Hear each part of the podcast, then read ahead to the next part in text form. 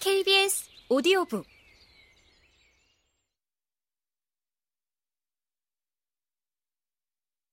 그 후 얼마나 많은 날이 지나갔는지 알 수 없다.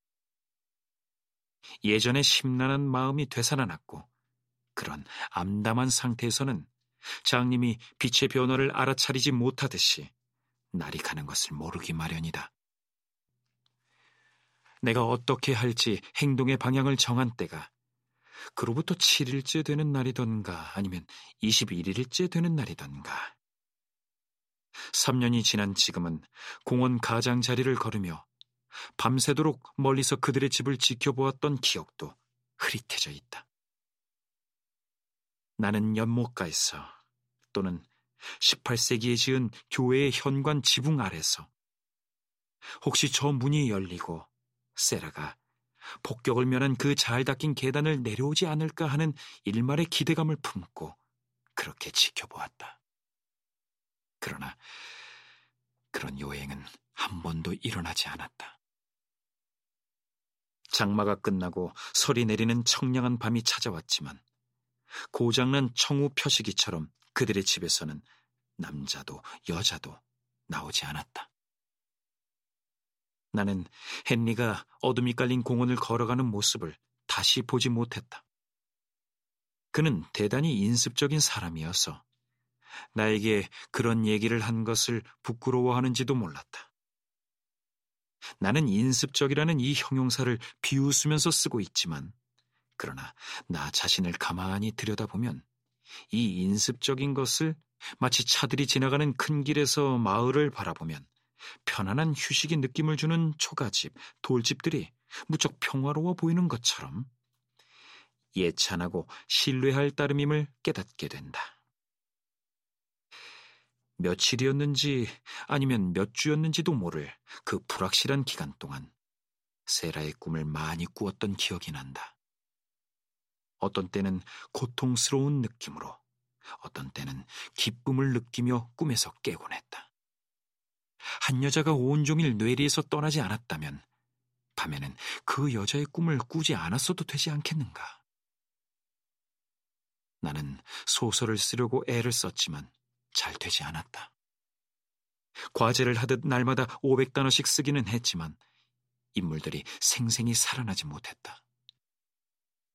글쓰기는 나날의 잡다한 일상에 많이 의존한다.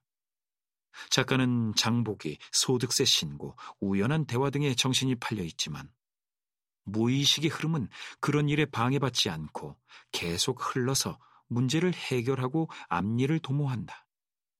책상 앞에 아무 소득 없이 무기력하게 앉아 있다가도 갑자기 말들이 하늘에서 떨어지듯 쏟아져 나오고 어려운 난관에 봉착한 것 같았던 상황이 풀려나가곤 한다. 작품은 잠을 자거나 장을 보거나 친구들과 얘기를 나누는 동안 만들어진다. 그런데 이 증오와 의심은, 이 파괴의 열정은 소설보다도 더 깊고 강하다. 무의식이 소설 대신 거기에 작용하여 마침내 어느 날 아침 잠에서 깨었을 때 나는 마치 밤새 계획을 세우기라도 한 것처럼 오늘은 세비지 씨를 만나러 가리라는 것을 알았다.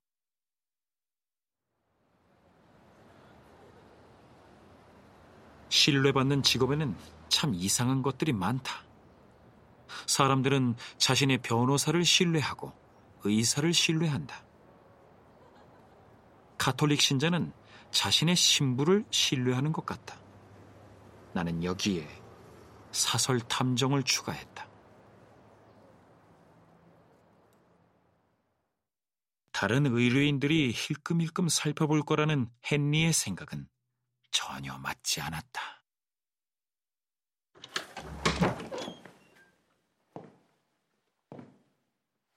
그 사무소에는 대기실이 두 개 있었고 나는 그 중 한 곳에 들어가 혼자 기다렸다.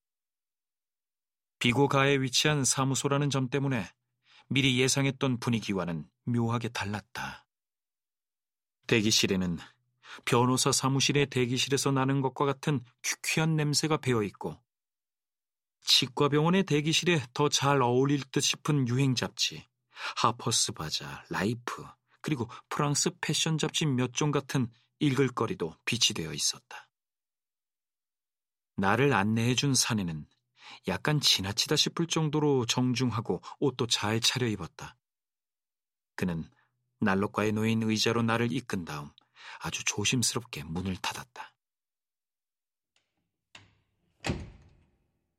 나는 환자가 된 느낌이 들었는데 생각해보니 사실 환자였다. 질투에 효과가 있는 것으로 유명한 충격요법을 받으러 온 환자였던 것이다. 세비지 씨를 보았을 때 맨 먼저 눈에 띈 것은 그의 넥타이였다. 어떤 복문회를 나타내는 넥타이였던 것 같다. 다음으로 눈에 띈 것은 면도를 말끔히 하고 분을 살짝 바른 얼굴이었고 그 다음은 이마였다. 옅은 금발을 뒤로 빗어넘긴 이마는 이해와 동정과 도움을 주고 싶은 열망을 나타내는 표지등처럼 반짝였다. 악수를 할 때 그가 내 손가락을 묘하게 비트는 것을 알아차렸다. 나는 그가 틀림없이 프리메이슨 단원이었을 거라고 생각한다. 만약 나도 똑같이 그렇게 악수해 주었다면 아마도 그에게서 특별한 말을 듣게 되었을 것이다. 벤드릭스 씨? 그가 말했다. 앉으세요. 이게 가장 편안한 의자일 겁니다. 그가 나를 위해 쿠션을 토닥토닥 두드린 다음 내가 별다른 얘기 없이 자리에 앉을 때까지 걱정스러운 표정으로 내 곁에 서 있었다. 그러고 나서 마치 내 맥박을 짚으려는 것처럼 등받이가 높은 딱딱한 의자를 끌어당겨 내 옆에 앉았다.